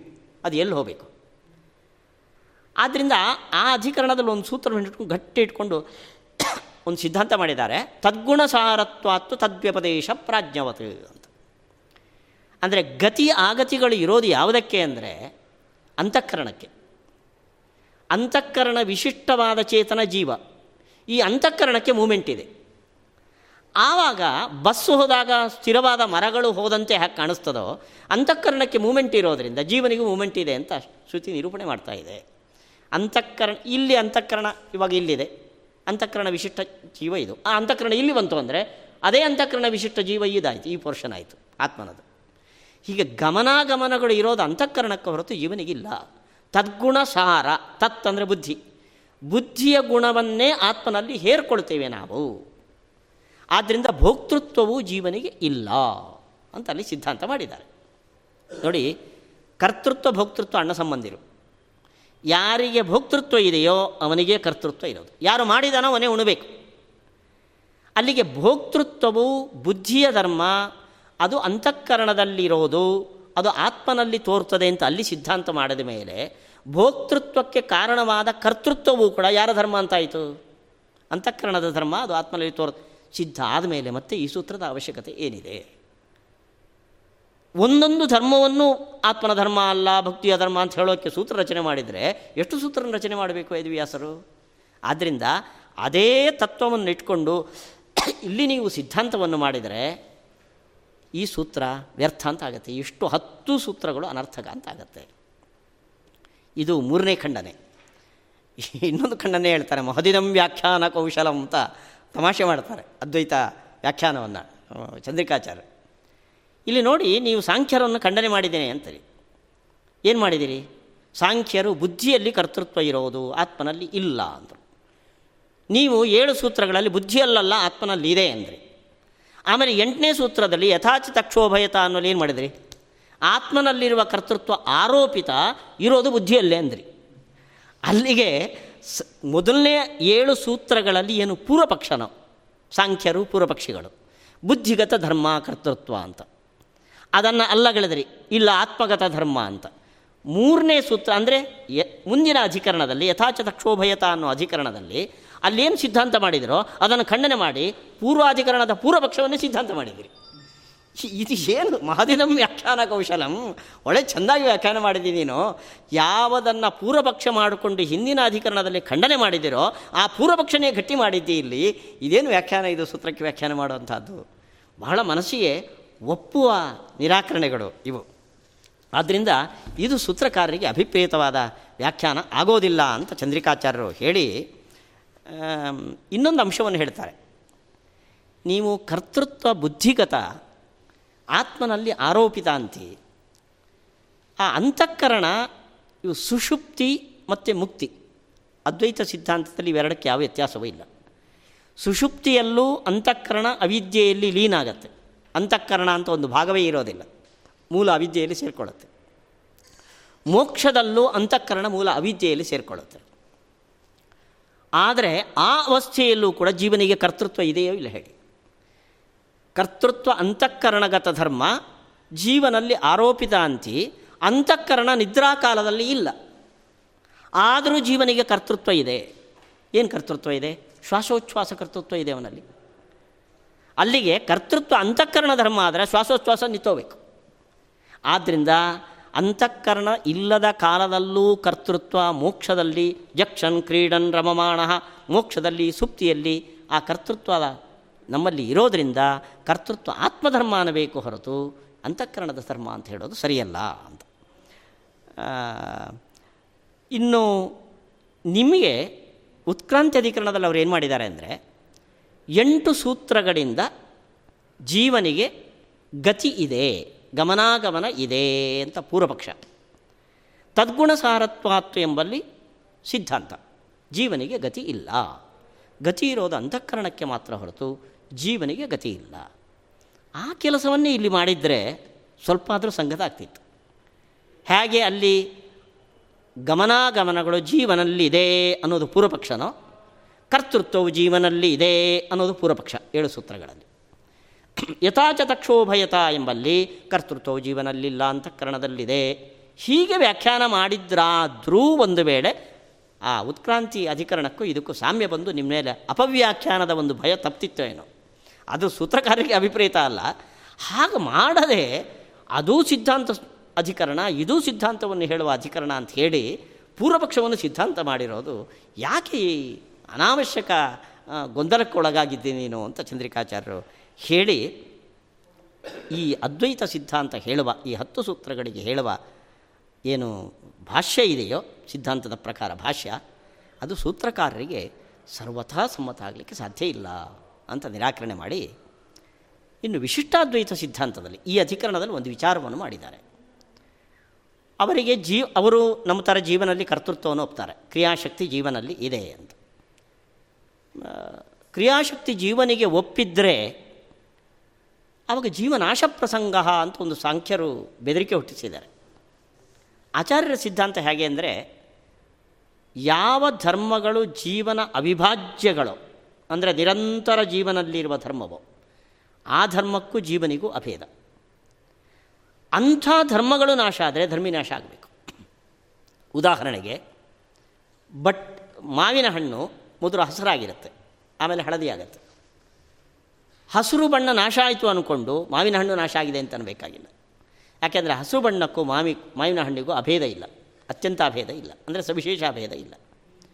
ಆದರೆ ನೀರಿನ ಔಷ್ ಜಲದ ಔಷ್ಣ್ಯಕ್ಕೂ ತೇಜಸ್ಸಿನ ಔಷ್ಣ್ಯಕ್ಕೂ ತೇಜಸ್ಸಿಗೂ ಅದು ಪ್ರತ್ಯೇಕಗೊಳಿಸಲಾಗದ ಯಾವದ್ಧರ್ಮಭಾವಿ ಧರ್ಮೀಯ, ಯಾವದ್ಧರ್ಮಿಭಾವಿ ಧರ್ಮ ಆದ್ದರಿಂದ ಅಭೇದ ಇದೆ.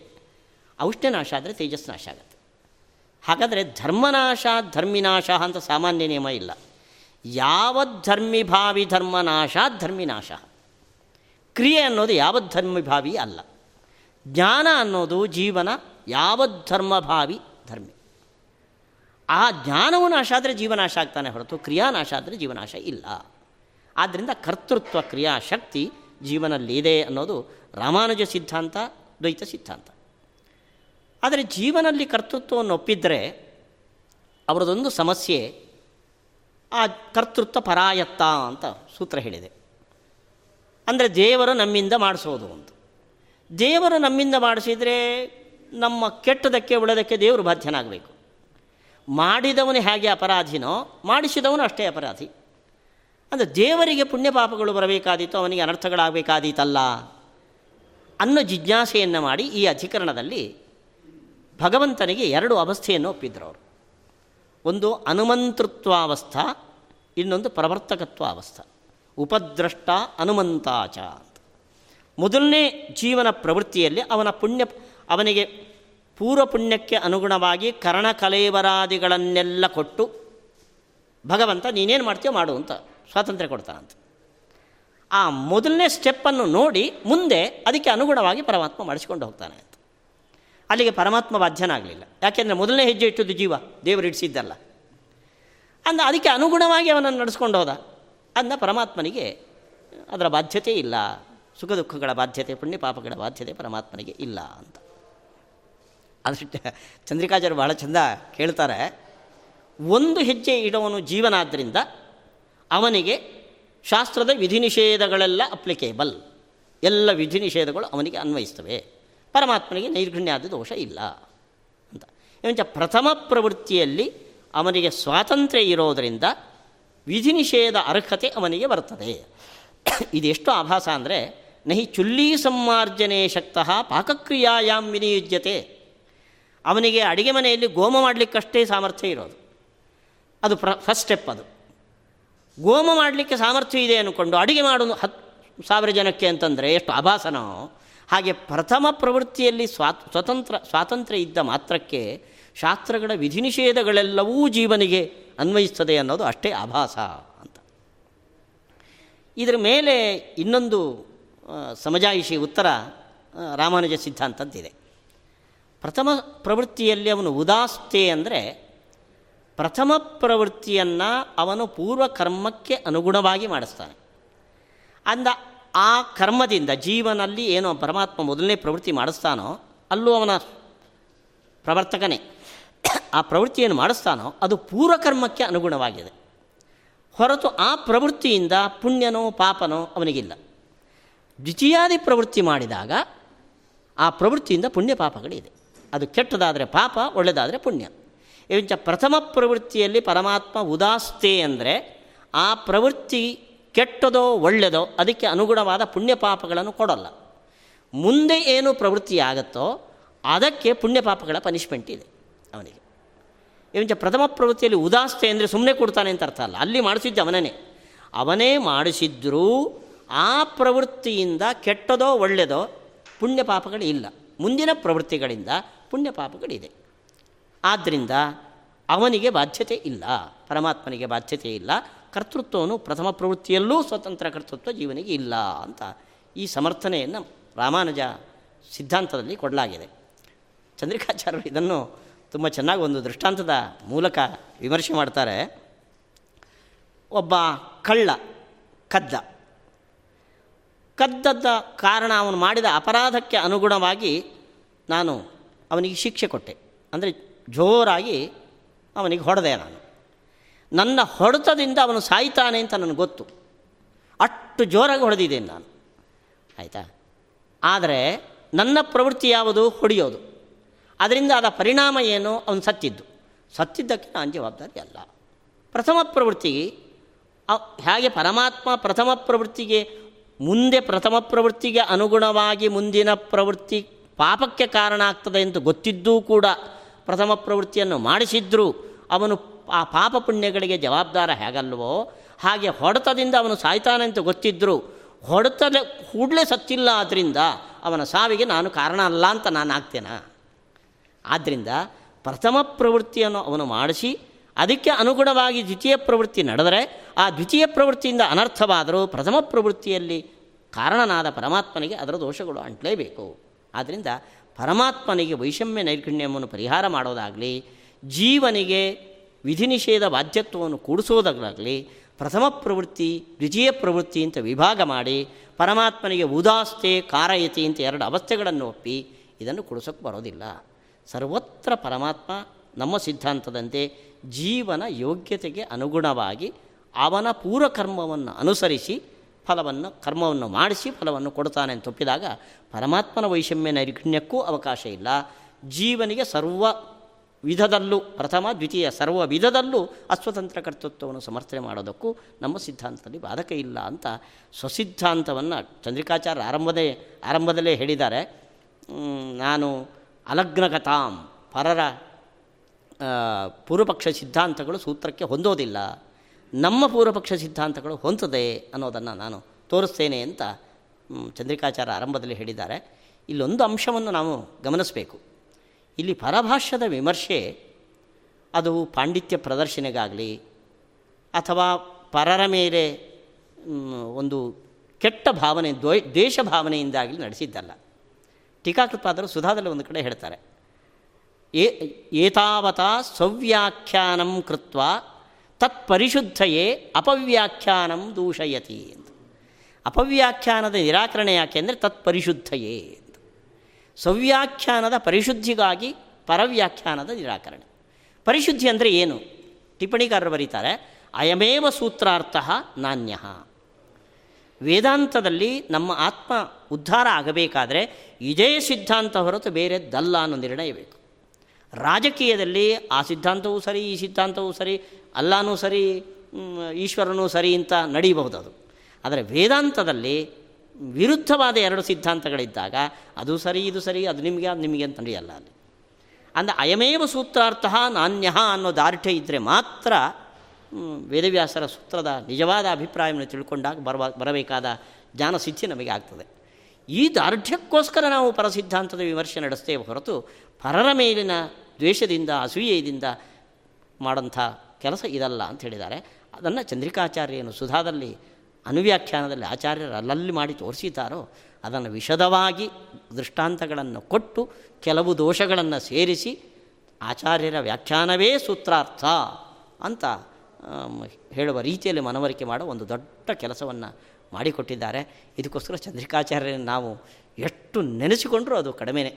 ದ್ವೈತ ಸಿದ್ಧಾಂತದ ನಿಷ್ಠೆ ಬೆಳಿಬೇಕಾದರೆ, ಆಚಾರ್ಯರ ಭಾಷ್ಯದ ಮೇಲೆ ಮತ್ತಷ್ಟು ಗೌರವ ಹೆಚ್ಚಬೇಕಾದರೆ ವ್ಯಾಸತ್ರಯಗಳ ಅಗತ್ಯ ತುಂಬ ಇದೆ ಅಂತ ಹೇಳ್ತಾ ಶ್ರೀಕೃಷ್ಣ ಅರ್ಪಣ ಮಸ್ತು ಹಾಂ. ಹೌದು ಹೌದು. ಹ್ಞೂ ಅನಾದಿನೇ. ಅದು ಹೇಗೆ ಅಂದರೆ ನಮ್ಮಲ್ಲಿ ಎರಡು ವಾದ ಇದೆ. ಒಂದು ಮುಷ್ಟಿ ಸೃಷ್ಟಿ, ಇನ್ನೊಂದು ಸರ್ವ ಸೃಷ್ಟಿ ಅಂತ. ಈ ಮುಷ್ಟಿ ಸೃಷ್ಟಿಯ ಸಂದರ್ಭದಲ್ಲಿ ಅನಿರುದ್ಧ ದೇಹವನ್ನು ಕೊಟ್ಟಿರ್ತಾರೆ ಆವಾಗಲೂ ಮಾನಸ ಕರ್ಮ ಅವರಿಂದ ನಡೀತಾ ಇರುತ್ತೆ. ಅಲ್ಲಿ ಬಿಗಿನಿಂಗ್ ಕರ್ಮ. ಆ ಯುಗದಲ್ಲಿ ಯಾರು ಸೃಷ್ಟಿಗೆ ಬರ್ತಾರೋ ಆ ಅನಿರುದ್ಧ ದೇಹ ಬಂದವರಿಗೆ ಕರ್ಮ ಆರಂಭ ಆಗುತ್ತೆ. ಆ ಕರ್ಮದ ಆರಂಭ ಅದು ಆ ಜೀವನ ಯೋಗ್ಯತೆಗೆ ಅನುಗುಣವಾಗಿ ಇರ್ತದೆ. ಆ ಮಾನಸ ಕರ್ಮ ಪರಿಪಕ್ವತಾ ದಶೆಗೆ ಬಂದಾಗ ಈ ಸ್ಥೂಲ ದೇಹವನ್ನು ಕೊಡ್ತಾನೆ ಭಗವಂತ. ಅಲ್ಲಿಗೆ ಮುಷ್ಟಿ ಸೃಷ್ಟಿಯಲ್ಲಿ ಕರ್ಮಕ್ಕೆ ಒಂದು ಆರಂಭ ಇದೆ. ಸರ್ವ ಸೃಷ್ಟಿಯಲ್ಲಿ ಕರ್ಮಕ್ಕೆ ಆರಂಭ ಇಲ್ಲ. ಅದು ಅನಾದಿ ಕಾಲದಿಂದ ನಡೆಯುವಂಥ ಕರ್ಮ ಈ ಕರ್ಮಸಿದ್ಧ, ಬರೇ ಕರ್ಮ ಸಿದ್ಧಾಂತದಲ್ಲಿ ಬರುವ ಒಂದು ದೋಷ ಏನು ಅಂದರೆ, ಇವಾಗ ಕರ್ಮಕ್ಕೆ ಅನುಗುಣವಾಗಿ ಫಲ ಕೊಡ್ತಾನೆ ಅಂದರೆ ಆ ಕರ್ಮವನ್ನು, ಅನಾದಿ ಕಾಲದ ಕರ್ಮವನ್ನು ಮಾಡಿಸಿದವನು ದೇವರೇ. ಕರ್ಮವನ್ನು ಬದಲಿಸುವ ಸಾಮರ್ಥ್ಯ ಇದೆ ದೇವರಿಗೆ. ಸಾಮರ್ಥ್ಯ ಇದೆ, ನಮ್ಮ ಮೇಲೆ ಕರುಣೆ ಇದೆ ಅವನಿಗೆ. ಕರುಣೆ ಇದ್ದು, ಸಾಮರ್ಥ್ಯ ಇದ್ದು ಆ ಕರ್ಮವನ್ನು ಯಾಕೆ ಬದಲಿಸಿಲ್ಲ ಅನ್ನೋ ಪ್ರಶ್ನೆ ಬರೇ ಕರ್ಮ ಸಿದ್ಧಾಂತವನ್ನು ಅವಲಂಬಿಸಿದರೆ ಬರ್ತದೆ. ಅದರ ಸ್ವಭಾವವಾದವನ್ನು ಅವಲಂಬಿಸಿದರೆ ಈ ಪ್ರಶ್ನೆಗೆ ಅವಕಾಶ ಇಲ್ಲ. ಅಲ್ಲೇನು ಸ್ವಭಾವನೋ ಅದನ್ನು ತತ್ರ ತತ್ರ ಸ್ಥಿತೋ ವಿಷ್ಣು ತತ್ತಚ್ಛಕ್ತಿ ಪ್ರಬೋಧಕ. ಒಬ್ಬ ರಾಜಸ ಜೀವನನ್ನು ಸಾತ್ವಿಕ ಜೀವನನ್ನಾಗಿ ಮಾಡಲಿಕ್ಕೆ ಸಾಧ್ಯವೇ ಇಲ್ಲ. ಅದು ಅಸತ್ಕಾರ್ಯವಾದ. ಹೇಗೆ ಭಗವಂತ ಶಶವಿಷಾಣವನ್ನು ತಿಳಿದಿಲ್ಲ ಅಂದ್ಕೊಂಡು ಅವನಿಗೆ ಸರ್ವಜ್ಞತ್ವ ಭಂಗ ಇಲ್ವೋ, ಸಾತ್ವಿಕನನ್ನು ಅಥವಾ ರಾಜಸನನ್ನು ಸಾತ್ವಿಕನಾಗಿ ಮಾಡಲಿಲ್ಲ ಅಂದ್ಕೊಂಡು ಅವನಿಗೆ ಆಸಕ್ತಿ, ಪ್ರಶ್ನೆ ಇಲ್ಲ ಅವನಿಗೆ. ಅಂತ ಸ್ವಭಾವವಾದ ನಮಗೆ ತುಂಬ ನಮ್ಮನ್ನು ಸಮರ್ಥನೆ ಮಾಡಿಕೊಳ್ಳೋಕ್ಕೆ ವೇದಾಂತದ ವೈಷಮ್ಯವನ್ನು ಸಮರ್ಥನೆ ಮಾಡಲಿಕ್ಕೆ ತುಂಬ ಒಳ್ಳೆಯ ಕೊಡುಗೆ ಆಚಾರ್ಯದ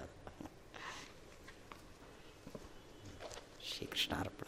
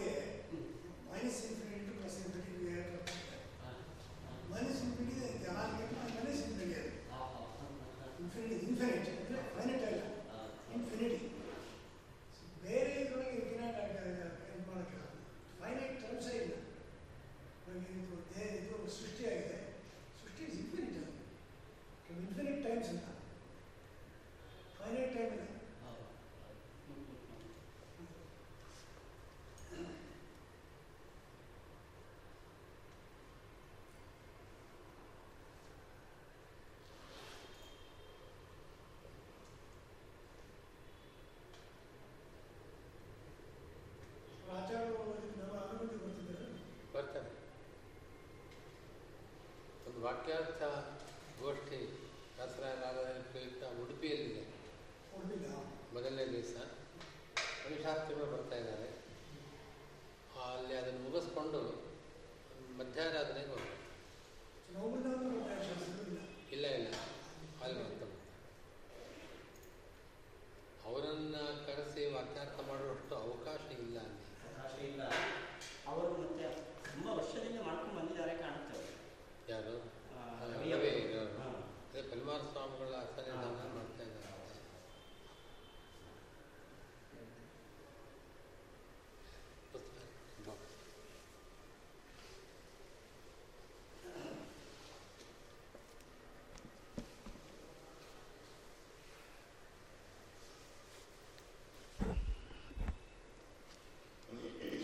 श्रीलक्ष्मवक्षसेरूक्षनखशिक्षितरक्षसे स्वपक्षरक्षादीक्षाय नृहर्यक्षाय ते नमः।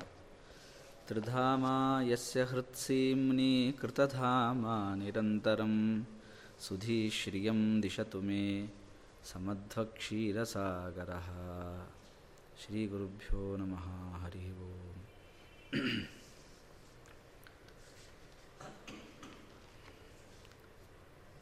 ಶ್ರೀಪಾದಂಗಳವರ ಚರಣಾರವಿಂದಗಳಲ್ಲಿ ಸಾಷ್ಟಾಂಗ ನಮಸ್ಕಾರಗಳನ್ನು ಸಮರ್ಪಣೆ ಮಾಡ್ತಾ ಚಂದ್ರಿಕೆಯಲ್ಲಿ ಬರ್ತಕ್ಕಂತಹ ಕೆಲವು ವಿಷಯಗಳನ್ನು ಯಥಾಶಕ್ತಿಯಾಗಿ ಶ್ರೀಪಾದಂಗಳವರ ಸನ್ನಿಧಾನ, ಅದರಂತೆ ನಮ್ಮ ಗುರುಗಳಾಗಿರ್ತಕ್ಕಂತಹ ಹರಿಯಾಚಾರ್ಯರು ಕೂಡ ಬಂದಿದ್ದಾರೆ. ಅವ್ರಿಗೂ ಕೂಡ ಸಾಷ್ಟಾಂಗ ನಮಸ್ಕಾರಗಳನ್ನು ಮಾಡ್ತಾ ಸಮನ್ವಯಾಧಿಕರಣದಲ್ಲಿ ಬರ್ತಕ್ಕಂತಹ ಒಂದು ವಿಷಯ, ಅದಕ್ಕೆ ಸಂಗತವಾಗಿ ಚಂದ್ರಿಕಾದಲ್ಲಿ ಬೇರೆ ಸಂದರ್ಭಗಳಲ್ಲಿ ಬಂದ ವಿಷಯವನ್ನು ಇಲ್ಲಿ ಅನುವಾದ ಮಾಡಲಿಕ್ಕೆ ಪ್ರಯತ್ನ ಮಾಡ್ತಾ ಇದ್ದೇನೆ. ಸಮನ್ವಯಾಧಿಕರಣ, ಈ ಸಮನ್ವಯಾಧಿಕರಣದ ನಾಲ್ಕನೇ ಅಧಿಕರಣ ಚಂದ್ರಿಕೆಯಲ್ಲಿ ಅಂದರೆ ಬ್ರಹ್ಮಸೂತ್ರಗಳಲ್ಲಿ ಮೊದಲು ಐದು ಅಧಿಕರಣಗಳಲ್ಲಿ ನಾಲ್ಕನೇ ಅಧಿಕರಣ ಸಮನ್ವಯಾಧಿಕರಣ ಈ ಸಮನ್ವಯಾಧಿಕರಣದಲ್ಲಿ ಶಾಸ್ತ್ರಯೋನಿತ್ವಾಧಿಕರಣವನ್ನು ಹಿಂದೆ ಶಾಸ್ತ್ರಯೋನಿತ್ವಾಧಿಕರಣದಲ್ಲಿ ಹೇಳಿದ ವಿಷಯವನ್ನು ಇಲ್ಲಿ ವಿಮರ್ಶೆ ಮಾಡಿ ಅದಕ್ಕೆ ಪೂರ್ವಪಕ್ಷ ಬಂದಾಗ ಸಿದ್ಧಾಂತವನ್ನು ಸಮನ್ವಯಾಧಿಕರಣದಿಂದ ಮಾಡ್ತಾ ಇದ್ದಾರೆ. ಹಿಂದೆ ಜಗತ್ ಜಗಜ್ಜನ್ಮಾದಿ ಕಾರಣತ್ವವನ್ನು ಭಗವಂತನ ಲಕ್ಷಣ ಅಂತ ಹೇಳಿದಾಗ ಆ ಜಗಜ್ಜನ್ಮಾದಿ ಕಾರಣತ್ವವು ಶಾಸ್ತ್ರದಿಂದಲೇ ತಿಳಿಬೇಕು, ಬೇರೆದರಿಂದ ತಿಳಿಲಿಕ್ಕೆ ಸಾಧ್ಯ ಇಲ್ಲ ಅಂತ ಹಿಂದೆ ಪೂರ್ವಾಧಿಕರಣದಲ್ಲಿ ಸಿದ್ಧಾಂತ ಮಾಡಿದ್ದಾರೆ. ಈ ಅಧಿಕರಣದಲ್ಲಿ ಅದರ ಮೇಲೆ ಬಂದ ಒಂದು ಸಮಸ್ಯೆ, ಶಾಸ್ತ್ರದಿಂದ ತಿಳಿಬೇಕು ಅಂತ ಹೇಳ್ತಾ ಇದ್ದೀರಿ. ಈ ಶಾಸ್ತ್ರಾರ್ಥ ನಿಶ್ಚಯ ಮಾಡೋದು ಹೇಗೆ? ಶೈವಾಗಮಗಳನ್ನು ಇಟ್ಟುಕೊಂಡು ನಾವು ನಿಶ್ಚಯ ಮಾಡಬಹುದು? ವೇದಾ ವೇದಾರ್ಥವನ್ನು ನಿಶ್ಚಯ ಮಾಡಬಹುದು ಅಥವಾ ಉಪಕ್ರಮಾದಿಗಳಿಂದ ನಿಶ್ಚಯ ಮಾಡಬಹುದು ಅಂತ ಎರಡು ವಿಕಲ್ಪಗಳನ್ನು ಮಾಡ್ತಾ ಇದ್ದಾರೆ. ವೇದಕ್ಕೆ ಇದೇ ಅರ್ಥ ಅಂತ ನಿಶ್ಚಯ ಮಾಡೋದು ಹೇಗೆ? ವ್ಯಾಖ್ಯಾನಗಳು ಅಥವಾ ನಮಗೆ ನೋಡಿದಾಗ ಒಂದು ಯಾವುದೋ ಅರ್ಥ ತೋರುತ್ತೆ. ಸಾಮಾನ್ಯ ಸಂಸ್ಕೃತ ಬಲ್ಲವನಿಗೆ ವೇದವನ್ನು ನೋಡಿದಾಗ ಇದರ ಅರ್ಥ ಅಂತ ನನಗೆ ತೋರುತ್ತೆ. ಅದನ್ನೇ ನಂಬಿ ಅದೇ ವೇದಾರ್ಥ ಅಂತ ನಿಶ್ಚಯ ಮಾಡೋದು. ಅಥವಾ ಪೂರ್ವಾಪರಗಳನ್ನು ಚಿಂತನೆ ಮಾಡಿ ಮಾಡಬೇಕು. ಅದನ್ನೇ ಉಪಕ್ರಮಾದಿಗಳು ಅಂತ ಕರೆದರು. ಉಪಕ್ರಮಾದಿಗಳಿಂದ ನಿಶ್ಚಯ ಮಾಡಬೇಕು ಅಂತ ಸಂದೇಹ ಬಂದಾಗ ಪೂರ್ವಪಕ್ಷಿಗಳು ಹೇಳ್ತಾರೆ, ವಾಕ್ಯವನ್ನು ನೋಡಿದಾಗ ನಮಗೊಂದು ಅರ್ಥ ತೋರುತ್ತೆ. ಅದನ್ನು ಕೈ ಬಿಟ್ಟುಬಿಟ್ರೆ ಶಬ್ದ ಎಂದೂ ಅಪ್ರಮಾಣ ಅಂತ ಆಗತ್ತೆ. ಯಾಕಂದರೆ ಶಬ್ದ ಅದನ್ನು ನೋಡಿದಾಗ ಒಂದು ಅರ್ಥ ನಮಗೆ ತೋರುತ್ತೆ, ಶಬ್ದ ಕೇಳಿದಾಗ. ಆ ಶಬ್ದಾರ್ಥವನ್ನೇ ಕೈ ಬಿಟ್ಬಿಟ್ರೆ ಆವಾಗ ಆ ಶಬ್ದವನ್ನೇ ತ್ಯಾಗ ಮಾಡಿದ ಹಾಗಾಯಿತು. ಇದು ಒಂದು. ಇನ್ನು ಉಪಕ್ರಮ ಅಂತ ತಾತ್ಪರ್ಯ ಲಿಂಗಗಳು ಅಂತ ಇವನ್ನ ಕರೆದಿದ್ದಾರೆ. ಈ ಉಪಕ್ರಮಾದಿಗಳಿಂದ ನಿಶ್ಚಯ ಮಾಡೋದು ಸರಿಯೋ ತಪ್ಪೋ ಅಂತನ್ನೋದಕ್ಕೆ ಅನೇಕ ಪೂರ್ವಪಕ್ಷ ದೃಷ್ಟಾಂತಗಳನ್ನು ಕೊಟ್ಟು ಈ ಉಪಕ್ರಮಾದಿಗಳು ಕೂಡ ಅದಕ್ಕೆ ಒಂದು ಉದಾಹರಣೆ ಕೊಡೋದಾದರೆ ಸರಿಯಲ್ಲ ಅಂತ. ಅದಕ್ಕೊಂದು ಉದಾಹರಣೆ ಕೊಡೋದಾದರೆ ಹೇಳಿದ್ದನ್ನೇ ಪುನಃ ಹೇಳುತ್ತೆ. ಅನೇಕ ಬಾರಿ ಹೇಳ್ತಾರೆ ವೇದದಲ್ಲಿ. ಯಾಕೆ? ವ್ಯರ್ಥ ಅಲ್ವಾ? ಪುನರುಕ್ತಿ ದೋಷ ಬರಲ್ವಾ? ಹೇಳಿದ್ದನ್ನೇ ಹೇಳಿದರೆ. ಆದ್ದರಿಂದ ಹೇಳಿದ್ದನ್ನೇ ಹೇಳಿದರೆ ಅದು ದುಷ್ಟ ಅಂತ ಕರೆಸ್ಕೊಳ್ಳುತ್ತೆ ಅಂತ. ಹೀಗೆ ಉಪಕ್ರಮಾದಿಗಳಲ್ಲಿ ಎಲ್ಲವೂ ಕೂಡ ಇವು ತಾತ್ಪರ್ಯ ನಿಶ್ಚಾಯಕವಾಗಲ್ಲ. ಅಂತ ಈ ರೀತಿಯಾಗಿ ಸಮರ್ಥನೆಯನ್ನು ಪೂರ್ವಪಕ್ಷದಲ್ಲಿ ಮಾಡಿ ಸಿದ್ಧಾಂತದಲ್ಲಿ ಮಾ, ಸಿದ್ಧಾಂತದಲ್ಲಿ ಚಂದ್ರಿಕಾಚಾರ್ಯರು ಇದರ ಸಿದ್ಧಾಂತವನ್ನು ನಿರೂಪಣೆ ಮಾಡ್ತಾರೆ. ವ್ಯಾಖ್ಯಾನಗಳು ಅನೇಕ ಇರಬಹುದು. ಆದರೆ ಆ ವ್ಯಾಖ್ಯಾನದವನ್ನು ನಂಬಲಿಕ್ಕೆ ಸಾಧ್ಯ ಇಲ್ಲ. ಯಾಕೆ ಅಂತಂದರೆ ಯಾವುದು ವ್ಯಾಖ್ಯಾನ ಅಂತ ನೀವು ಹೇಳ್ತಾ ಇದ್ದೀರೋ, ಆ ವ್ಯಾಖ್ಯಾನದ ಮೇಲೆ ಅಪ್ರಾಮಾಣ್ಯ ಶಂಕ ಬಂದುಬಿಟ್ರೆ,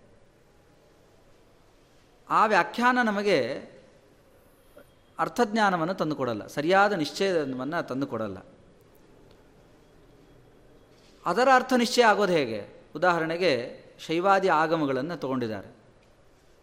ಈ ಆಗಮದ ಅರ್ಥ ನಿಶ್ಚಯ ಆಗೋದು ಹೇಗೆ?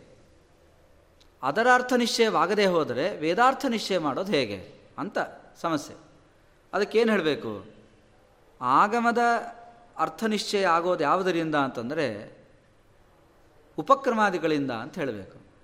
ಹಾಗಾದರೆ ಉಪಕ್ರಮಾದಿಗಳಿಂದಲೇ ಅರ್ಥ ನಿಶ್ಚಯ ಮಾಡ್ಬೋದಲ್ಲ ವೇದದ ಅರ್ಥವನ್ನು. ಅದಕ್ಕೋಸ್ಕರ ಆಗಮವನ್ನು ಯಾಕೆ ಅನುಸರಿಸಬೇಕು? ಉಪಕ್ರಮಾದಿಗಳಿಂದಲೇ ವೇದಾರ್ಥ ನಿಶ್ಚಯವನ್ನು ಮಾಡಲಿಕ್ಕೆ ಬರುವಾಗ ಯಥಾಶ್ರುತವಾಗಿ ಯಾವುದೋ ಒಂದು ಆಗಮವನ್ನು ಅನಿಶ್ಚಿತವಾದ ಆಗಮವನ್ನು ಇಟ್ಟುಕೊಂಡು ವೇದಾರ್ಥವನ್ನು ನಿಶ್ಚಯ ಮಾಡೋದು ಸರಿಯಲ್ಲ. ಆದ್ದರಿಂದ ವ್ಯಾಖ್ಯಾನ ಅಂತ ಅನಿಸಿಕೊಂಡರೂ ಕೂಡ ಆ ವ್ಯಾಖ್ಯಾನ ಅನ್ನೋದು ಕೇವಲ ವ್ಯಾಖ್ಯಾನ ಅಂದ ಮಾತ್ರಕ್ಕೆ ಅದರಿಂದ ವೇದಾರ್ಥವನ್ನು ನಿಶ್ಚಯ ಮಾಡಲಿಕ್ಕೆ ಸಾಧ್ಯ ಇಲ್ಲ. ಬೇರೆ ಅನೇಕರಿದ್ದಾರೆ. ವೇದಾರ್ಥಗಳನ್ನು ನಾನು ಹೇಳ್ತೇನೆ ಅಂತ ಸಾಮಾನ್ಯತಃ ವ್ಯಾಕರಣಗಳನ್ನು, ವ್ಯಾಕರಣವನ್ನು ಓದಿ ನಾನು ವೇದಾರ್ಥವನ್ನು ಹೇಳ್ತೇನೆ ಅಂತ ಹೇಳಿದರೆ ಅದು ಅಪ್ರಾಮಾಣಿಕ ಅಂತ ಕರೆಸ್ಕೊಳ್ಳುತ್ತೆ. ಆದ್ದರಿಂದ ಕೇವಲ ವ್ಯಾಖ್ಯಾನವಾಗಲಿ, ಇದು ವೇದಾರ್ಥ ನಿಶ್ಚಾಯಕ ಆಗೋದಿಲ್ಲ. ಕಿಂತು ಉಪಕ್ರಮಾದಿಗಳನ್ನೇ ಆಲೋಚನೆ ಮಾಡಿ ನಾವು ವೇದಾರ್ಥವನ್ನು ನಿಶ್ಚಯವನ್ನು ಮಾಡಬೇಕು ಅಂತ. ಅದಕ್ಕೊಂದು ಆಪಾತಾರ್ಥವನ್ನು ನಮಗೆ ನೋಡಿದ ಕೂಡಲೇ ಒಂದು ಅರ್ಥ ಜ್ಞಾನ ಬರುತ್ತೆ. ಒಂದು ಶಬ್ದವನ್ನು ಕೇಳಿದಾಗ ನಮಗೆ ಅದು ಅರ್ಥ ಅಂತ ಗೊತ್ತಾಗುತ್ತೆ. ಅದನ್ನು ಕೈ ಬಿಟ್ಟುಬಿಟ್ರೆ ಶಬ್ದವನ್ನೇ ಕೈ ಬಿಟ್ಟಂಗಾಯ್ತಲ್ಲ ಅಂತ ಪೂರ್ವ ಪಕ್ಷಗಳ ಶಂಕೆಗೆ ಅದಕ್ಕೊಂದು ಉತ್ತರ ಕೊಡ್ತಾರೆ. ನೋಡಿ ಆಪಾತ ಅರ್ಥವನ್ನು ಬಿಟ್ಟಿದ್ದಕ್ಕೆ ಅವನು ಭ್ರಾಂತಿಯಿಂದ ಅರ್ಥವನ್ನು ತಿಳ್ಕೊಂಡಿದ್ದಾನೆ. ಅಂದರೆ ಸರಿಯಾಗಿ ಪೂರ್ವಾಪರ ವಿಮರ್ಶೆ ಮಾಡದೇನೆ. ವೇದದ ಅರ್ಥ ಇದು ಅಂತ ಹೇಳಿದರೆ ಅದು ತಪ್ಪು ಅಂತ. ಅದು ವೇದಾರ್ಥವೇ ಅಲ್ಲ.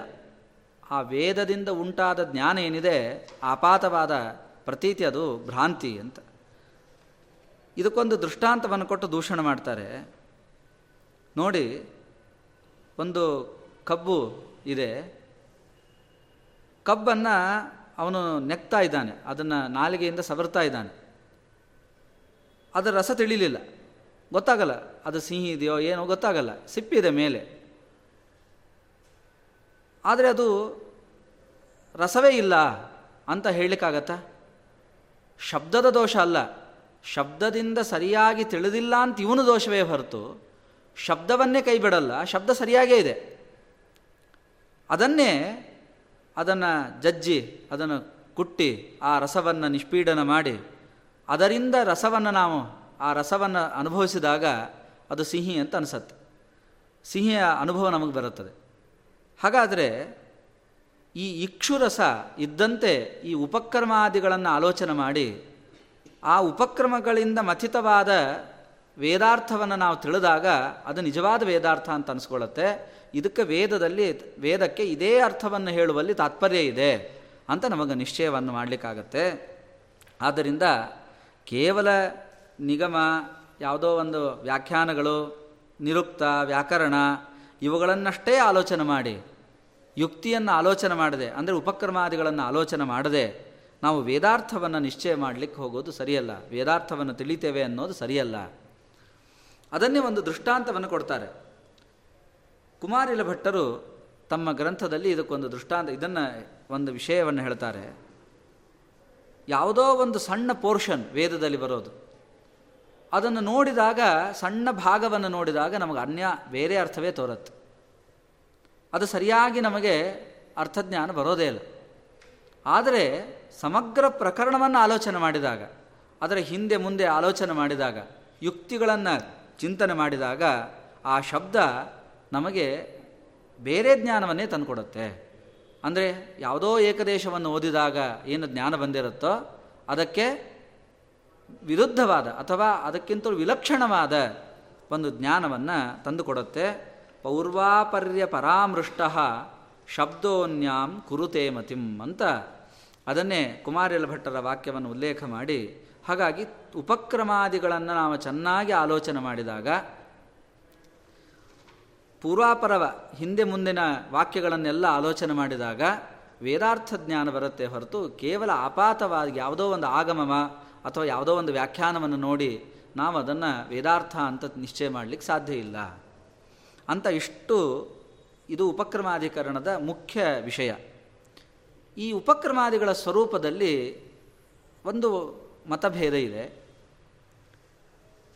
ಇದು ಒಟ್ಟು ಉಪಕ್ರಮೋಪಸಂಹಾರವು ಅಭ್ಯಾಸ ಅಪೂರ್ವತಾ ಫಲಂ ಅರ್ಥವಾದೋಪಪತ್ತಿ ಚ ಲಿಂಗಂ ತಾತ್ಪರ್ಯ ನಿರ್ಣಯ ಅಂತ ಆಚಾರ್ಯರು ಇದನ್ನು ಉಲ್ಲೇಖವನ್ನು ಮಾಡಿದ್ದಾರೆ ಈ ಶ್ಲೋಕವನ್ನು.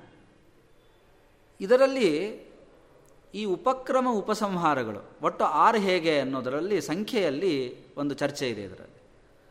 ಚಂದ್ರಿಕಾಚಾರ್ಯರು ಇದಕ್ಕೆ ವಿಮರ್ಶೆ ಮಾಡ್ತಾರೆ, ಇದನ್ನು ನಿಶ್ಚಯ ಇದಕ್ಕೆ ಇದರ ಸ್ವಾರಸ್ಯವನ್ನು ಹೇಳ್ತಾರೆ.